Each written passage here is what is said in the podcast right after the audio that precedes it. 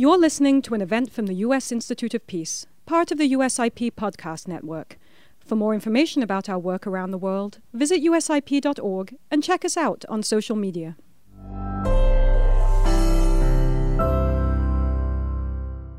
Thank you all for joining us today. In partnership with Humanity United, the U.S. Institute of Peace is pleased to welcome everyone to this important conversation on justice, diversity, equity, and inclusion in peace building.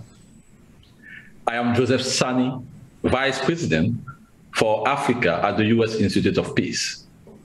The U.S. Institute of Peace is a national, nonpartisan, independent institute founded by Congress to help prevent, mitigate, and resolve violent conflict abroad. USIP works with government, the private sector, civil society to build local capacities to manage conflict peacefully and to reduce future crises and the need for costly interventions.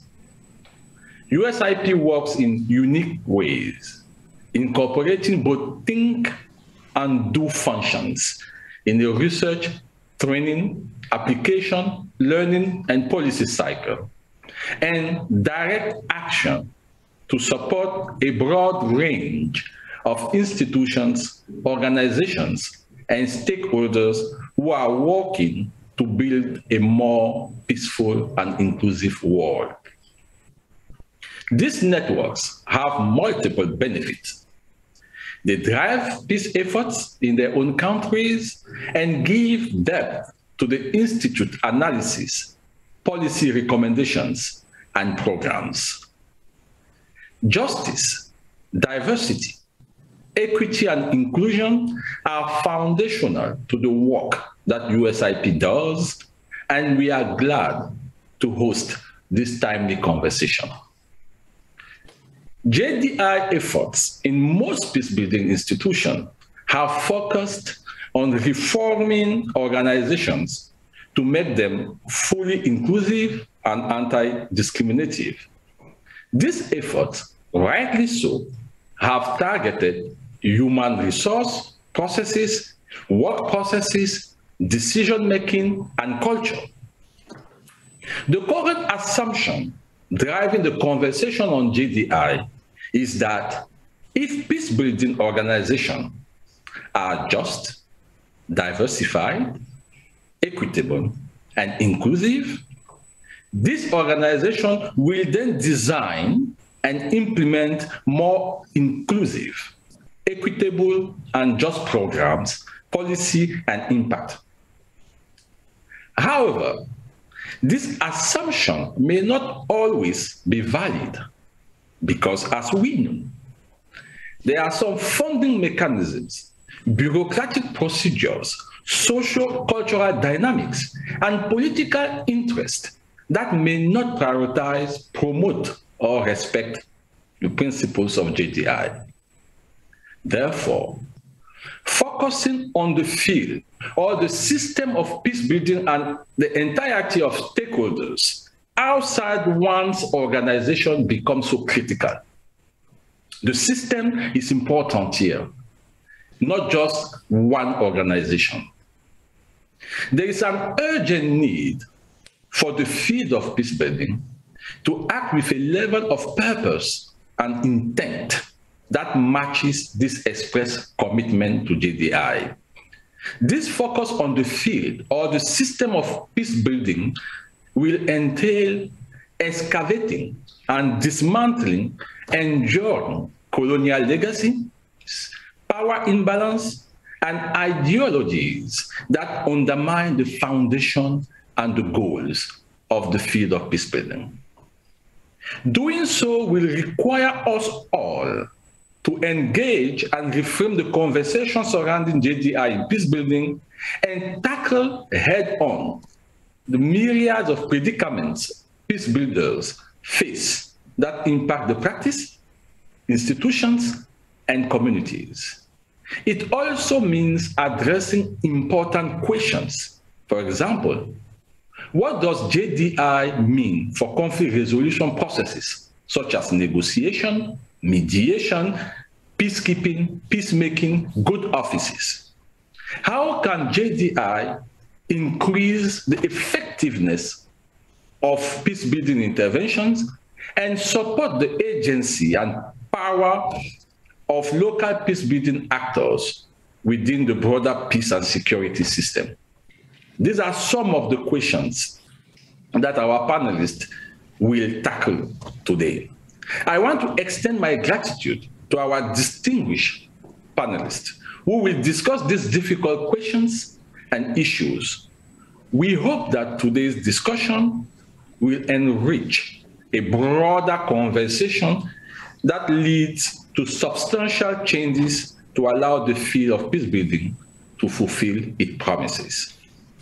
We invite all of you to take in today's discussion by asking the question using the chat box function located just below the video player on the USIP event page and join the conversation on Twitter with hashtag JDI number four peace. I will now turn to Mr. Kehinde Togun, Managing Director of Public Engagement at Humanity United, to introduce our panel and moderate the conversation. Thank you. Thank you, Sany, uh, and thank you for your partnership and for your leadership on this topic as well. Um, and thank you to all of our panelists who are here today. Um, I also want to acknowledge Search for Common Ground, Mercy Corps, and Women of Color Advancing Peace and Security, who in partnership with USIP and HU have been uh, holding these conversations for the last year to talk about how do we address our internal challenges, um, as well as how do we uh, spur the action within the peace building field at large. Uh, so this conversation today is taking place against that backdrop and with hopes that we can uh, continue to spur this, uh, this uh, conversation and this important topic forward. Uh, and thank you to our panelists who are here. Um, I'm very grateful to have you all join us today. Uh, Ariel Eckblad is the Deputy Assistant Secretary at the State Department's Bureau of Conflict and Stabilization Operations. Melanie Greenberg, excuse me, is my colleague uh, and Managing Director of Peace Building at Humanity United. Dina Esposito is the Vice President for Technical Leadership at Mercy Corps and Scott Taylor is a professor and vice dean at Georgetown School, vice dean of DEI at Georgetown School of Foreign Service.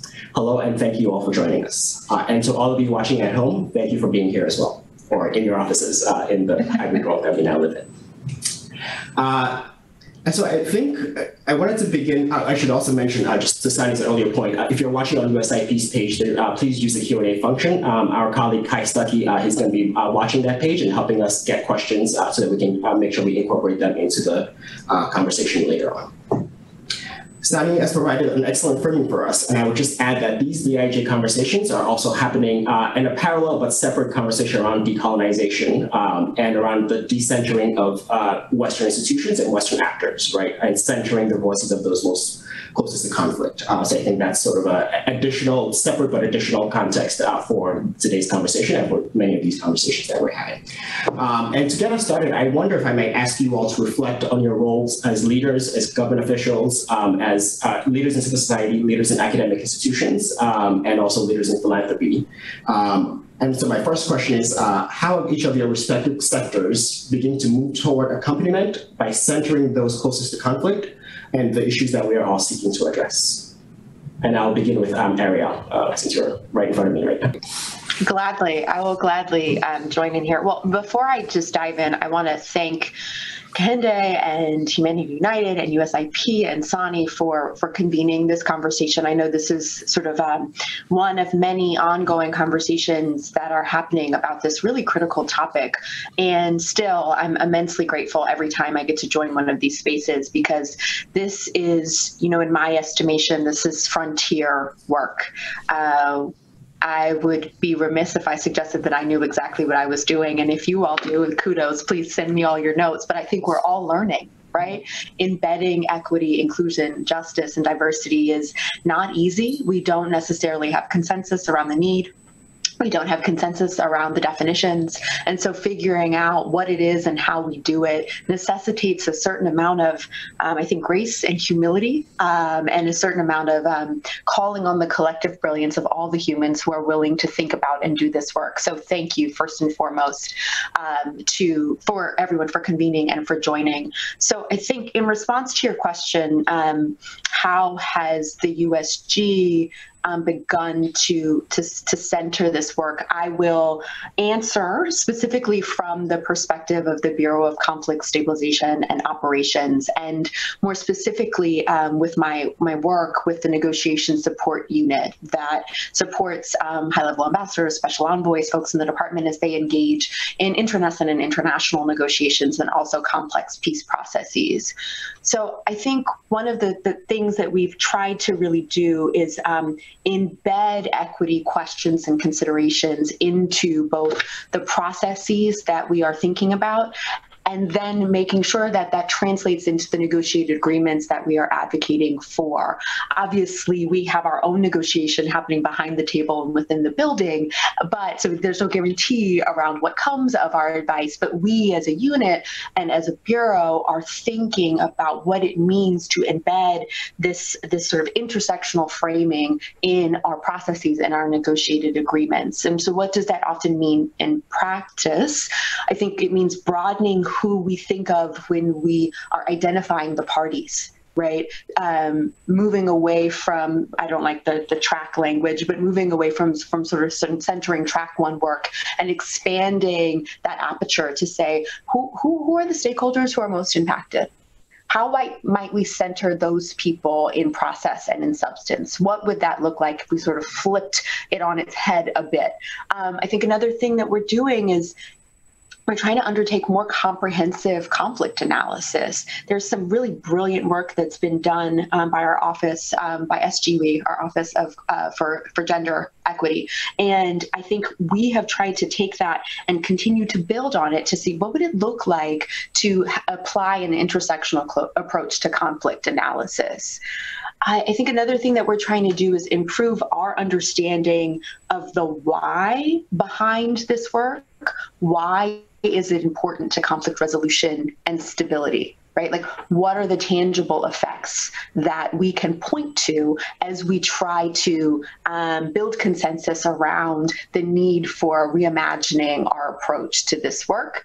And then, you know, another thing that the NSU, the Negotiation Support Unit, has done, I think, particularly well, is try to set, set up mechanisms with the broader peace building community of practice because there are brilliant people thinking about this outside of the building. And we come with an immense amount of humility, right? There are a lot of people who are doing a lot of thinking around what this work looks like in practice, how we might do it better. And so we set up a negotiation support network whereby we've asked people in civil society, part of educational institutions, individual eh, people who are just doing peace building work and said, hey, do you have some thoughts around what this might look like?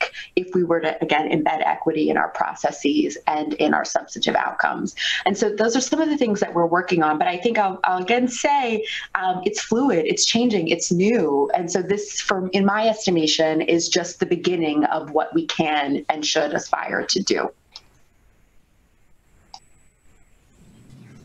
Thank you for that. Uh, and I think your point about the equity and intersectional considerations in the process is an important one to, uh, as we're all thinking about how do we bake these in uh, early on. Um, Dina, can I turn to you uh, to respond next?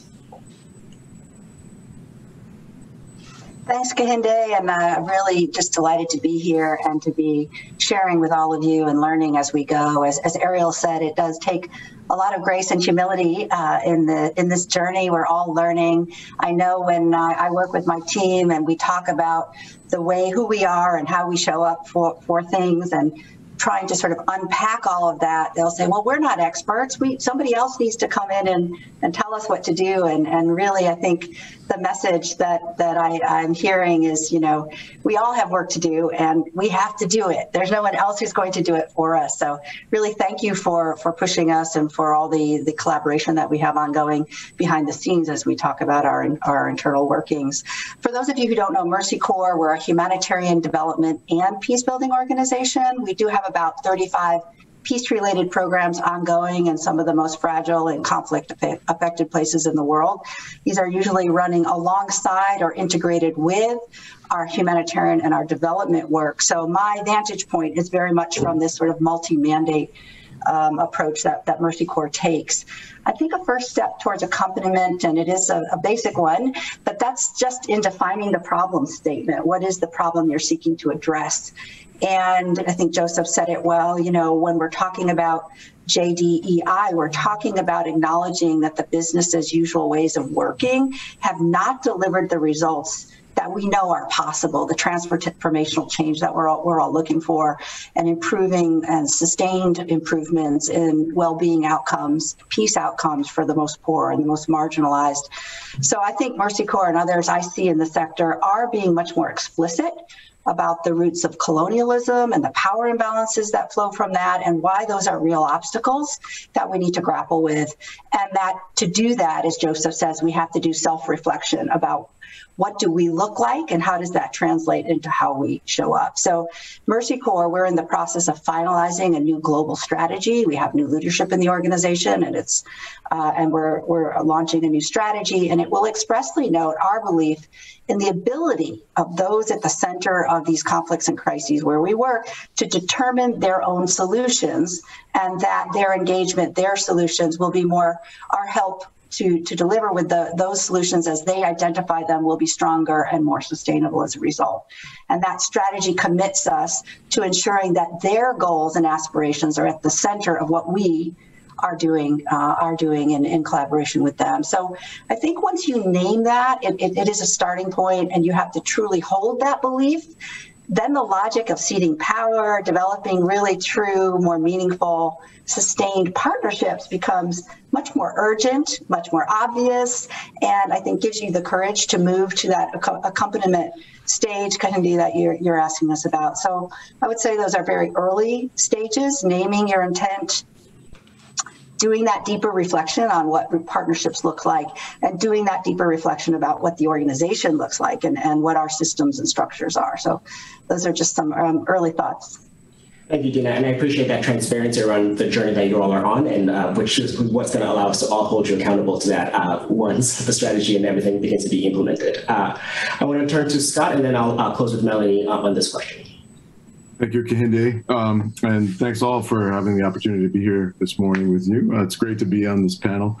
Uh, I feel a bit like an outlier as a representative of a, of a university and an educational institution that's not exactly involved in uh, the practice uh, uh, of much of the work that you all are doing um, in the uh, the conflict space. Um, but but as a university, obviously, we're involved in in training the the people who will come to work for your organizations, the people who will populate um, uh, those spaces in the future, who will be ideally the global leaders in um, not, in, not only within hopefully diverse institutions uh, that they represent, but in their in terms of training them to be able to uh, to see the roots of conflict, um, the linkages to issues of inclusion or exclusion, um, that that resonate so deeply in, in in so much of this work, right? Um, so you know, we are uh, as an educational institution,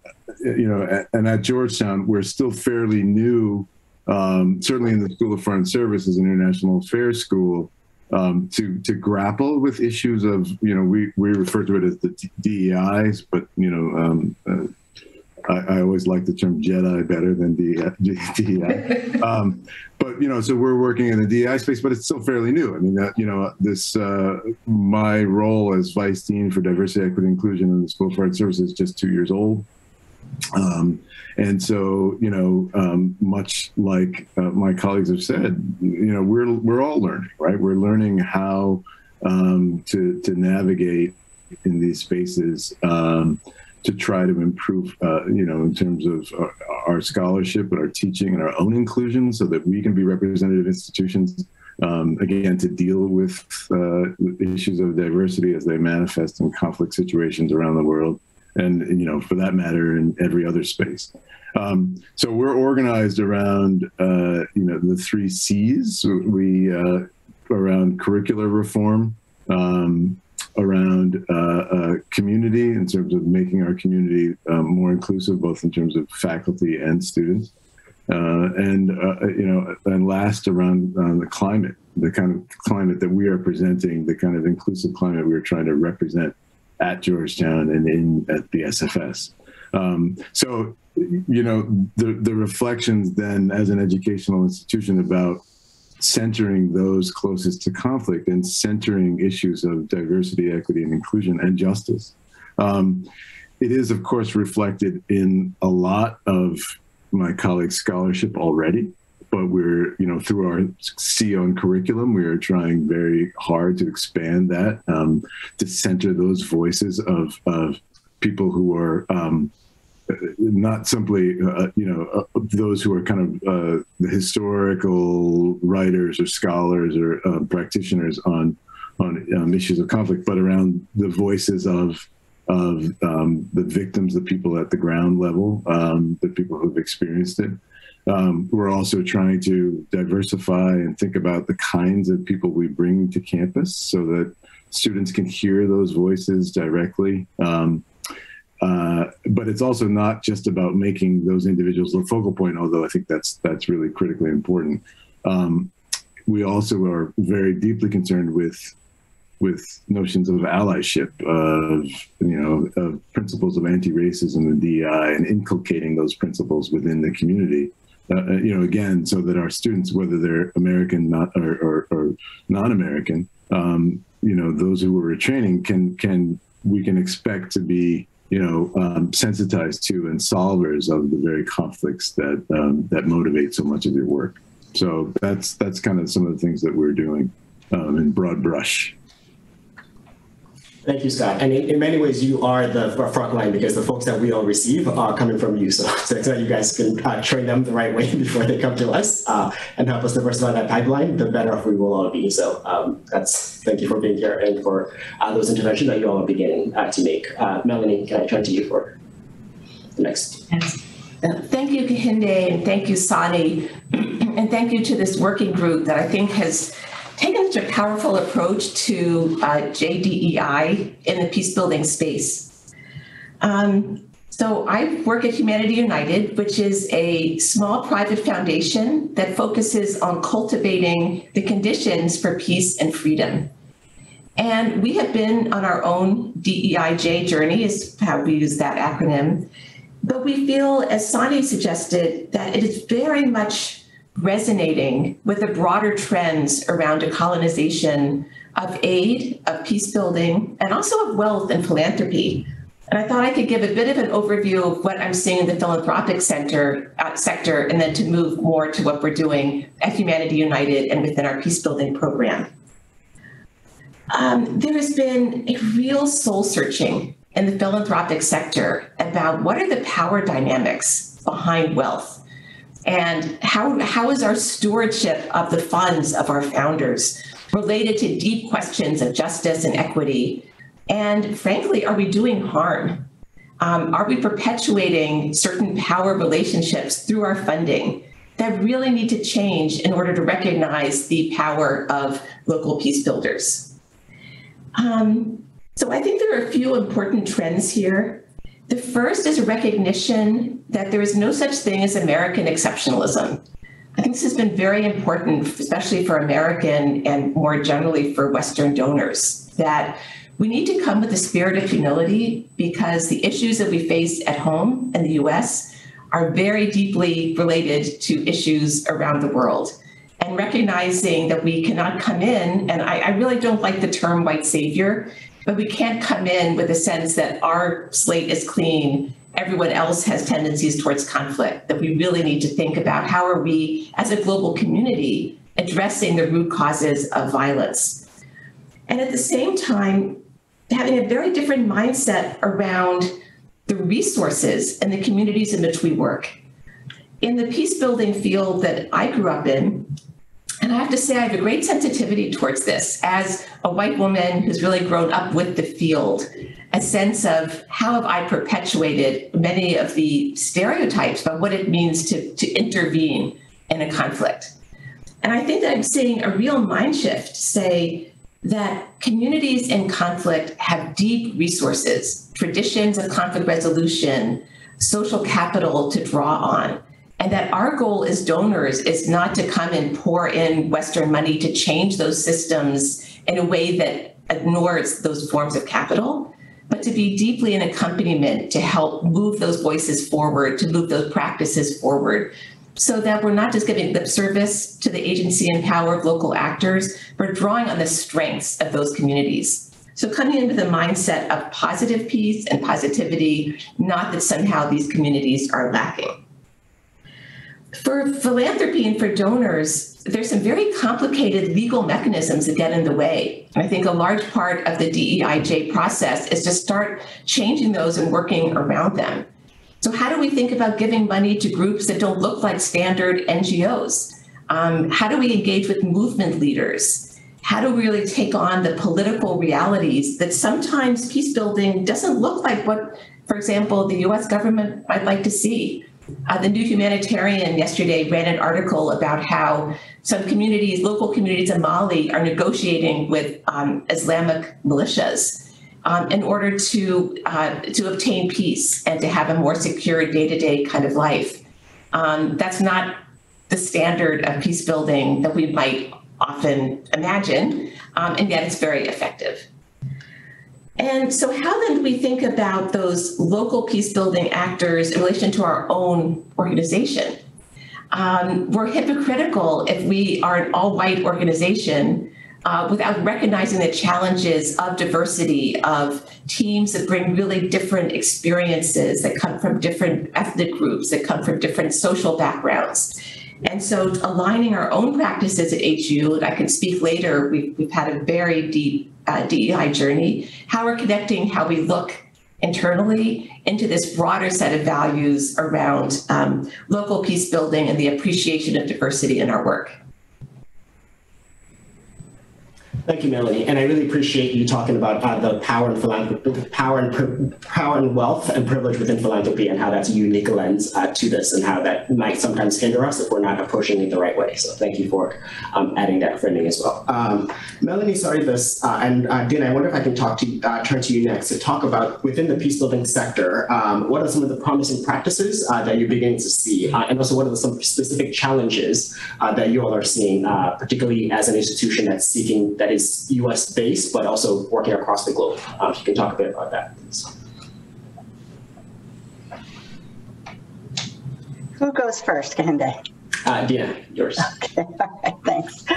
Um, promising practices and challenges. Um, I think I'm going to frame my remarks very much in line with um, the uh, talking about the traditional donor structures, Melanie really challenges us to move outside of that framework. And I think there's a lot of work to be done there. But even within the traditional donor structures, there's there's efforts at change and um, also uh, challenges in, in, actually delivering on the vision behind that change.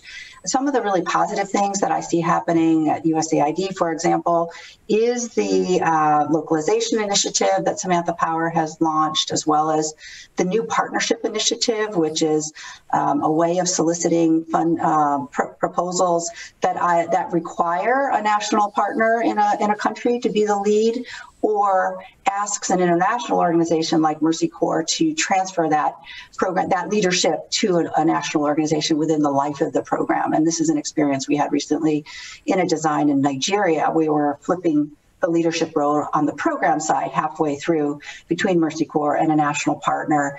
The co-creation process is um, something of a new construct within um, donor funding, USAID funding. It is an important step forward. There's actually a seat at the, there's actually a table to sit at, which is the first uh, step. And then the question of who is at that table is, is one that um, that uh, is, is uh, equally important. And there um, have been, I think, examples both good and challenging with, with regard to the co-creation process. And finally, I think um, also as an opportunity, we are certainly engaging in um, thinking not just about gender equity now, but gender equity and social inclusion. So we've done so much work over the years on gender. There's still much more to do, but there um, is this recognition that it's not just gender identity, but these other identities that and how they intersect that can create marginalization and differentiated needs and, and capacities. And I think that there's a lot of work to be done, but I think it's also uh, been quite quite positive. Um, within our own journey, I think both because of the, the power of the donors to shift thinking is very important, uh, but are also our own internal reflections. I think we're seeing much more inclusive design processes. We're asking much more intentional questions with our country teams about who we engage as we write uh, as we write proposals, and more interesting designs that are increasingly putting Mercy Corps in a mentorship or facilitation role. We're asking and challenging ourselves if we're direct implementing, why is that, and should we should we be uh, before we commit to, to doing that.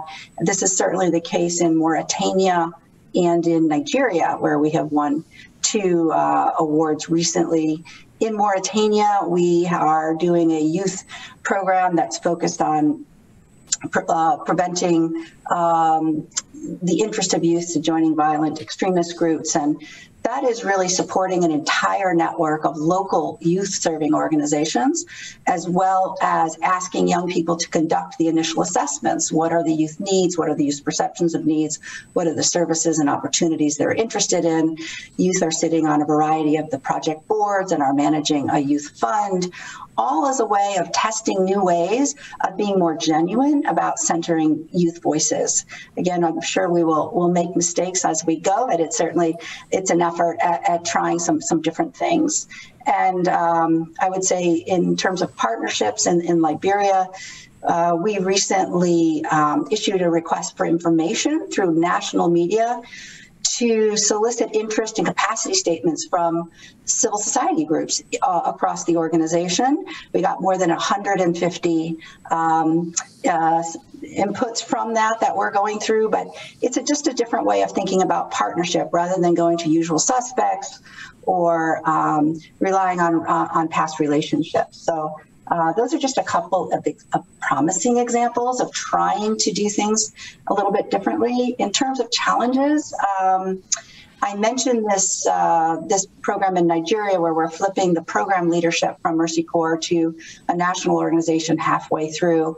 Our original intent was to transfer the entire grant uh, to their leadership, where they would absorb not just the program leadership, but all of the fiduciary responsibilities and essentially become the prime grant holder um, with the donor. And that was just a bridge too far. You know, in the end, uh, the design is such that they will take on all program responsibilities, but Mercy Corps will retain all legal obligations as the prime in terms of financial risk, et cetera. So I think there's some more work to be done and you know, fully embracing the, the that agenda of localization and what it means. Um, those are, I think, more conversations that have to be had.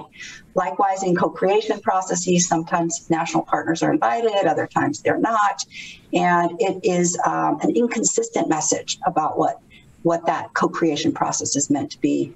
And then finally, in terms of challenges, I would highlight language. We are um, having conversations with our our national staff about what makes our technical uh, support unit, which I lead, accessible to you and what makes it inaccessible. And language is, is a big one. It's it can be too technical, too jargony, and I think that's very true across the peace building sector and, and development in general. But also um, language, right? How much are we investing in translation? How often do we translate? How often do we have simultaneous translation?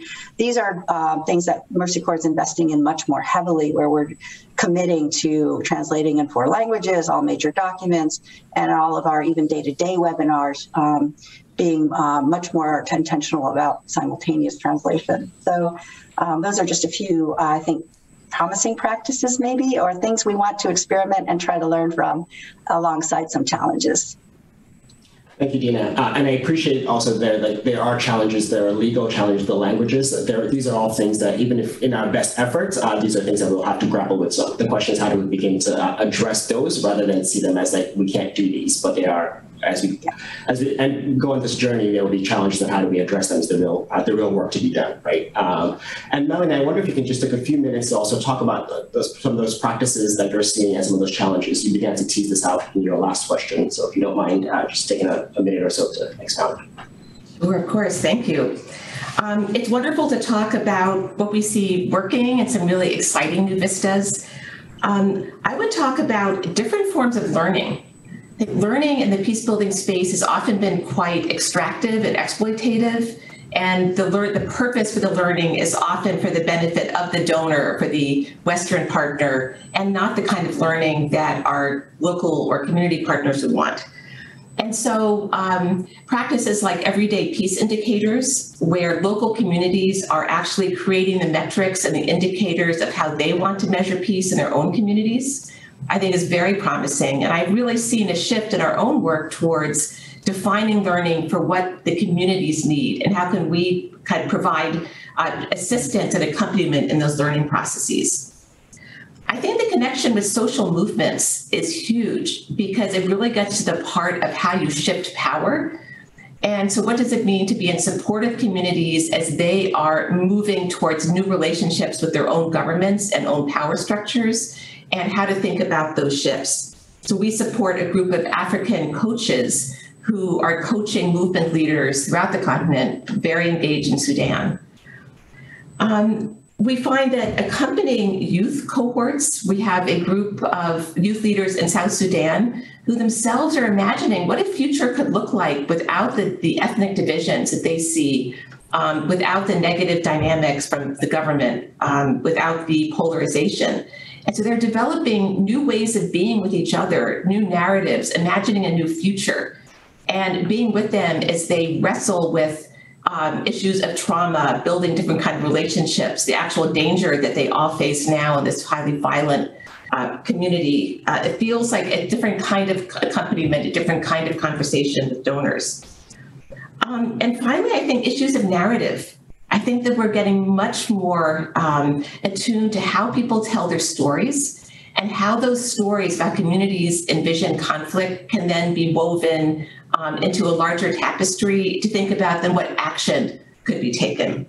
So, um, and finally, I think a focus on racial justice and equity in the US. Humanity United has a new program on racial justice um, and equity, which looks both at deep engagement within communities in the US and particularly with a group called Far Southeast Family Strengthening Collaborative here in Washington, and also on working with movement leaders to um, on their well-being and their power as leaders. And we're seeing so many intersections with the work here in the US with similar work abroad and finding those connections, those translocal uh, peace building contacts, I think has been extremely positive.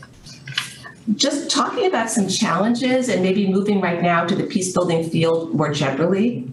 Um, this field still defines its professionalism through degrees, through frameworks, through language. And I think it's partially in response to, for so long, peace building was seen as a kind of fluffy, hippie, kind of 60s endeavor. And in our attempts to make it more powerful, to make it part of real political processes, we lead very much, I think, into some of this exclusive jargon um, and frameworks. And there's a need now to walk that back and understand the, the broad range of experience and people um, and democratization that we need in the field. I think there's still a high degree of structural racism in the peace building field. I would point you all towards a new report from Peace Direct that looks very specifically at what it means to decolonize peace building and the attitudes of Western intervention moving into communities that um, are somehow more inherently conflictual than those we come from, which I think we now know is, is a true myth. Um, there's still, I think, an informal old boy network within peace building because there are no set career paths. We rely on unpaid internships, who you know, which college you went to. And if we truly want to reflect the diversity um, that we need in the field, we need to open up those networks to think about ways to attract people to the field. Scott, I'd love your views on how we can do that better, um, how we make the transition from school into the field. Um, I think finally, there's not enough focus on the well being of social justice leaders and peace builders. There's real burnout, real trauma, and how can we as a field be supporting the people who are on the front lines of peace every day? Thank you, Melanie. Uh, I, there's a lot there. Uh, I'm going to pick one in particular, uh, which is when you talk about the over-professionalization uh, of the peace building field. Um, and several of our colleagues talk about the idea that everybody's a peace builder, um, and so you don't have to go to a university to study peace building to be a peace builder. And I think that's a, an important frame that I often try to think about. Um, and with that, I'm going to use that to transition to Scott and ask when you, as an academic vice dean uh, who's thinking of, of, raising diplomats and uh, educating diplomats and educating practitioners, um, how do you help them think about and how do you evolve your practice uh, and your education uh, systems to think to help them understand power and, stru- and, these structures and how they might enter the space differently um, than perhaps the when we were um, in graduate school going through this process? Well, how has that evolved over time? Yeah, um, thanks. No, I, I, well, there's been a tremendous amount of evolution, but it's been fairly recent, right? I mean, you know, there, it's not coincidental that my my position is only two years old, and that if you look at um, at least at, at APSIA schools, for example, the Association of Professional Schools of International Affairs, you know, our sort of peer group, lots of them are sort of recent, recently acknowledging these spaces. But um, you know, if I can, uh, you know, I mentioned the three C's that are sort of motivate our our work uh, in my last comment. Um, I could just, you know, two of those are are uh, pertinent to your question about both the curriculum and the climate, certainly. Um, so, I mean, in terms of the curriculum, it, it's about you know, I, I, I, love what Melanie was saying about you know this notion of sort of decolonizing, and there's no such thing as American exceptionalism because that speaks to thinking very critically about who and what we are teaching students and how we are preparing them. Um, and it's not, and, and, and this is often seen right as zero sum, as we're not kind of like America's, if we're not centering U.S. interests in our, as an American institution, we are somehow um, negligent but it's about creating space. I mean, it's the it's the whole notion of inclusion in our curriculum and in everything we do, right? That there are spaces for other voices. Sometimes they are opposed to those that center um, uh, the U.S., and that's that is to the benefit of you know of peace building and of uh, certainly of international affairs more broadly. Um, so I mean, so just in, we, you know, the, the, schools that I mentioned, it's not just Georgetown that are, that are, that's engaged in this kind of um, revisiting of, of, of how we teach and what we teach, um, and engaging in, in curricular reform, uh, which is difficult, and uh, adding more and, and different kinds of electives, which is much easier. Um, uh, in terms of the latter, you know, just the, there are a number of schools that are doing things like um, you know, we have a course, for example, diversity and inclusion and conflict resolution and development, which is taught by um, my uh, uh, colleague Carla Koppell, who's a former USIP uh, vice president, um, and, and, and she is doing fantastic uh, work both in the classroom and outside. If you've seen her recent book, Untapped Power, leveraging diversity for uh, conflict and um, development, is something that we should all read. It's a it's a really great work that's representative of these new efforts that sort of marry academia and practice and bring these these conversation these these two spheres in conversation with one another very very effectively so it's kind of becoming required reading in, in both of our spheres but i mean other courses um, you know uh, uh, the the Bush School at Texas A&M has managing workplace diversity in public and nonprofit organizations. Um, uh, Jackson School at UW has disability studies theory and global practice, et cetera. Uh, you know, uh, Pitt and other schools and Harvard, they're all adding courses that speak to these themes that can benefit, again, that pipeline that, that you're talking about. Um, uh, you know, courses on, you know, again, when, when Melanie was making her comments, I, I thought about how we influence what, you know, who and what we teach you know, in, in the political science sphere, and I'm I'm a political scientist, for example, um, you know, organizations are like like uh, women also know stuff, right? And, which is sort of like talking about women uh, who and contributions to political science writing, both theory and practice. Or there's another similar organization, people of color also know stuff, right? That we sort of think about. Well, you know, why have we been teaching the same stuff over and over and over again for years without sort of criticizing it sufficiently um, in terms of our core curricula? Um, but as I said, that sort of that process of kind of like, you know, we we are uh, we have resources now that we didn't have before. We have a groundswell of interest, both from students and from organizations and uh, domestically and internationally. Um, we have we have data that that can clearly demonstrate you know the benefits of of inclusion. So we're also teaching the practicalities of inclusion about you know for example you know, the, the CFR report showing, uh, you know, about the when women are excluded from peace accords, there's a much greater likelihood of failure. For example, um, why are we, you know, we have we have actual empirics to kind of back this stuff up. Um, you know, the Pathways for Peace report from the UN uh, the inclusive approaches to preventing nonviolent conflict. All this stuff we can now bring to bear in the classroom that, again, marry theory and practice in ways that, that show the benefits of inclusion. Um, and, and, again, not just for peace building, but for all sort of uh, people centered institutions. Um, but, but as I said, the, the, the, the real challenge remains this kind of like what we see as the core uh, and who defines what the kind of the, the must knows in our academic settings, whether that's graduate or undergraduate curriculum. Um, you know, and, and most of you probably will have seen because it was it was very widely distributed the foreign policy article um, by uh, Kelly Zvobgo and uh, Meredith Loken, you know, two years ago in the wake of the the racial justice movement in this country and globally, why race matters in international relations which was really, you know, I mean, it was seen as this kind of blockbuster piece, and it was really, it's an excellent, excellent piece in foreign policy. Um, but it, but it also, what what people outside the academy probably might may not know is that those arguments that they simply they marshaled the evidence, but uh, scholars have been making those arguments about the sort of the coloniality of, of international relations curricula and of uh, you know of, of, conflict resolution curricula for years, and, um, and, and how we might sort of decolonize these and decenter um, um, U.S. Uh, perspectives in order to benefit you know the, the people that we're teaching and the, the work that we want to do subsequently. Those people want to do subsequently.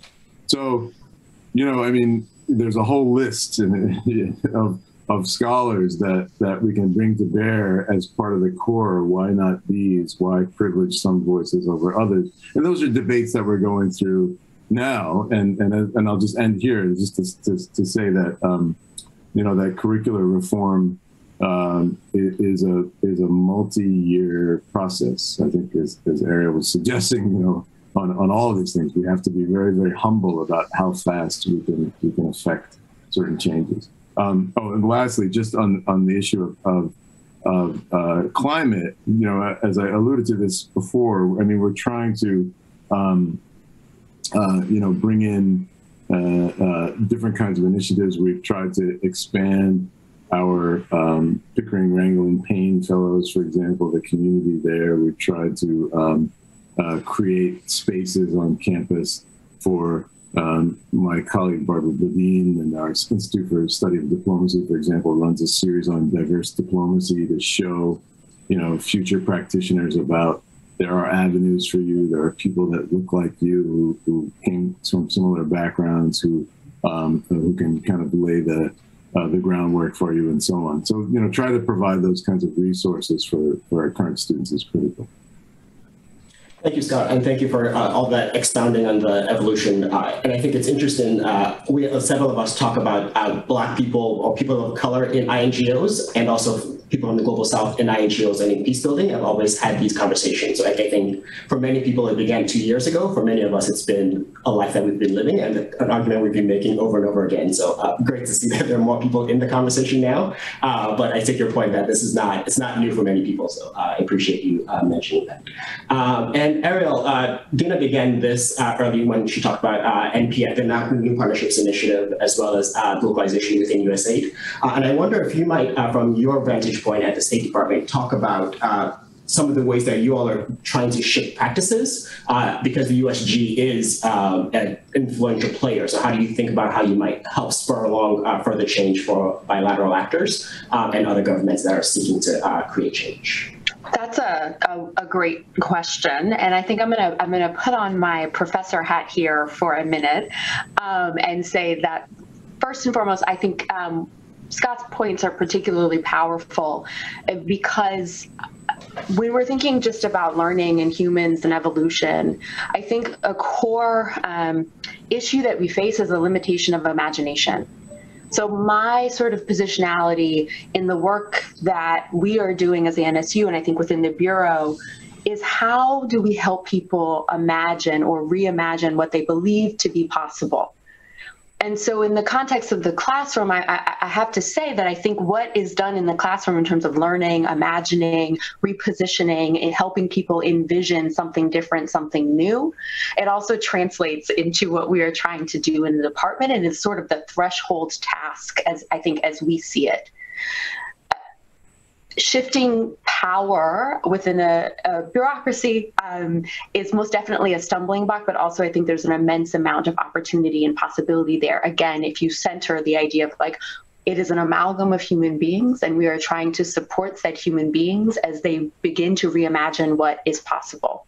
And so, for that being the first step, I think within the NSU and within our bureau, we're trying to sort of better understand the what and the why and the how of shifting power first and foremost and then be in conversation with people within the department within the interagency about what it might look what how this might manifest in their work I think we're very clear around the limitations, quite frankly, um, of our power in a, in, a, in a large institution and within the interagency and within the USG.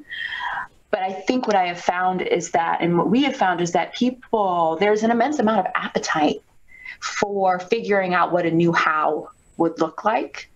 And so being in continued conversation, figuring out what mechanisms we can use to hold people internally and I think very kindly, but accountable, right, for said shifts and then um, understanding that there's going to be an inevitable sort of feedback loop and that iteration is actually quite powerful and important. For example one of the things that i think has been most exciting for me in my, my tenure here is going to our foreign service institute and maybe that's because I, you know again i i i miss being a professor. I was last um, at georgetown school of government. I was the visiting mullen seminar professor and so i saw flip charts and i got very excited. But anyway one of the most exciting moments for me was going to the Foreign Service Institute and giving a short lecture on what it would look like for us to embed equity in our negotiation practices, right? One of the things that people um, sort of get the rudiments of is like, okay, I think I'm understanding the basics of, of what a negotiation might entail, but then how do I take it a step further?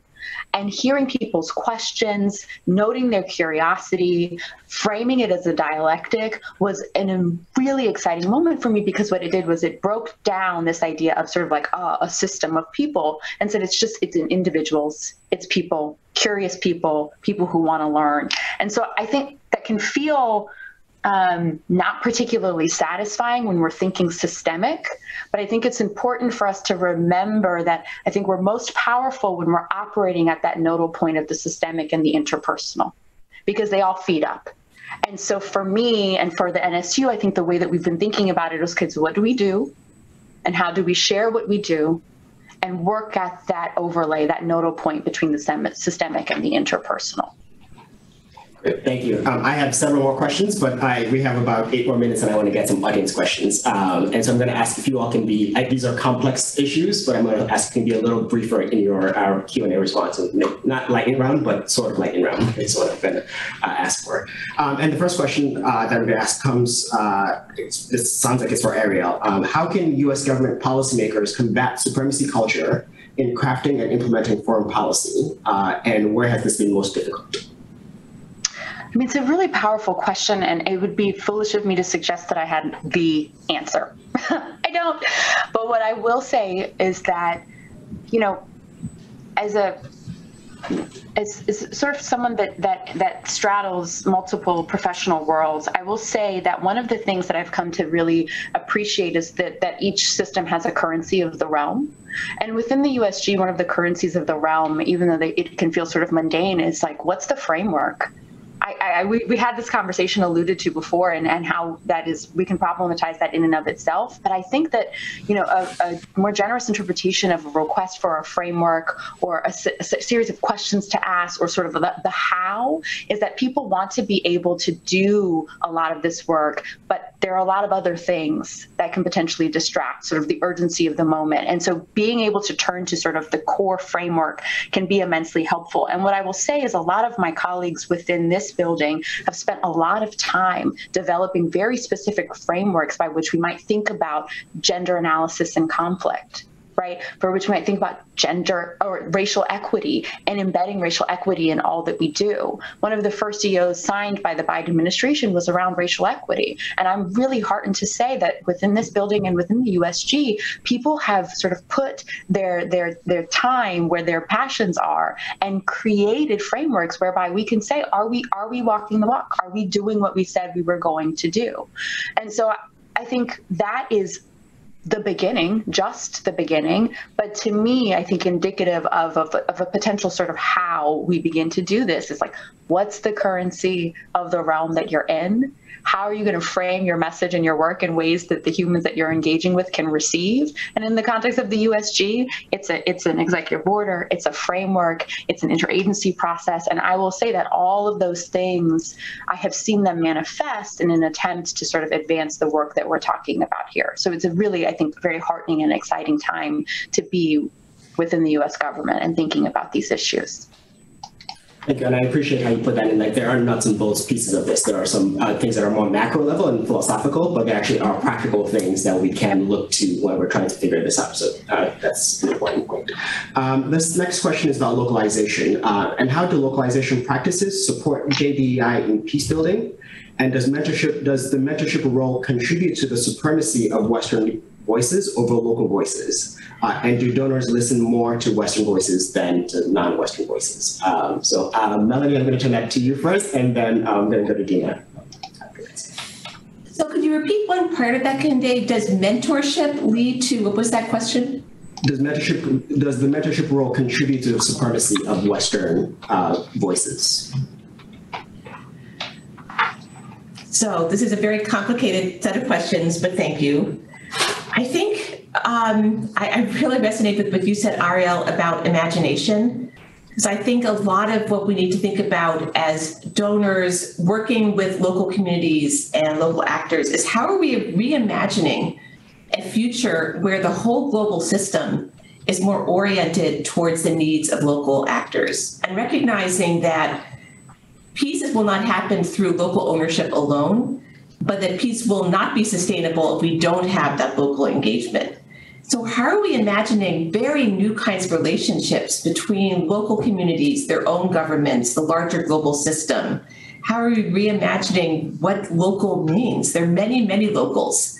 Um, and I think we even within local peace building tend to think about a kind of stereotypical what does a local NGO look like? How are we thinking about a whole range of actors? Um, and so I think we're all going to have to feel our way along together. And that this whole idea of mentorship, what are these actual personal connections we're making that might change the system? To think maybe maybe my mentor is somebody who's 30 years younger and lives in South Sudan. Like maybe I'm not the mentor. Like how are we flipping this idea of who's teaching whom, who's leading whom? It's only through those different reimagined relationships that we're going to come to, to real sustained local peace building. Thank you. That I, I love that framing. Um, Dina, can I have you yeah. reflect on that? Yeah, I think uh, those are hard questions, great questions. Thank you, thank you for them. Um, I do think there is a chance that localization can be uh, the concepts and the intent behind it can be derailed by the structures that want to retain the business as usual approach, and we have to challenge ourselves every day. There's no reason to assume that a mentor is a, a, a Western person. Uh, there, I the vast majority of cases that I'm aware of, which are a little bit outside of peace building, but in graduation models and in mother child care groups, the mentors are always from the community, um, respected individuals who are often selected by the, the communities themselves or the individuals. And in the case of the youth program, you know, asking youth to identify who they most admire, who they most respect, who they want to engage with. So we can um, imagine mentorship, I think, in a way that doesn't um, contribute to that, but it is something we have to constantly check. I, I think, um, yeah, it all depends. I guess is probably the the answer. Thanks. Thank you. Uh, there are many more questions, but we are actually at time. Um, so I'm going to, uh, out of respect for each of you and your time, I'm going to uh, close us out. Uh, but I just want to, uh, uh, Ariel, you mentioned kind and accountable for shifts. And I just want to like, linger on that because I think that that's an important thing for all of us who are both activists and institutionalists of how do we begin to shift institutions? We have to actually be intentional about them, and, but we have to also realize that these things take effort and they take time. so we have to be kind to the folks who are, who are trying to push, but we also have to hold them accountable. So I really appreciate you uh, using that frame, uh, and I'm going to hold on to that uh, as somebody who's constantly asking questions about these things. Um, that there's there's there's a lot of work to do here. Um, and so, uh, Ariel, Scott, Melanie, Dina, thank you so much uh, for your insights and for your time today. Um, and to uh, Sany, uh, Kai at USIP, uh, and the folks at Search for Common Ground, Mercy Corps, WCAPS, uh, who've been our partners along this journey. Thank you all. And we look forward to many more of these conversations, and we'll be we'll see you soon in another venue. Thank you. Thank you so much. Thank you. Thank you for listening to this event. If you'd like to listen to more events or explore our other podcasts, visit usip.org forward slash podcasts.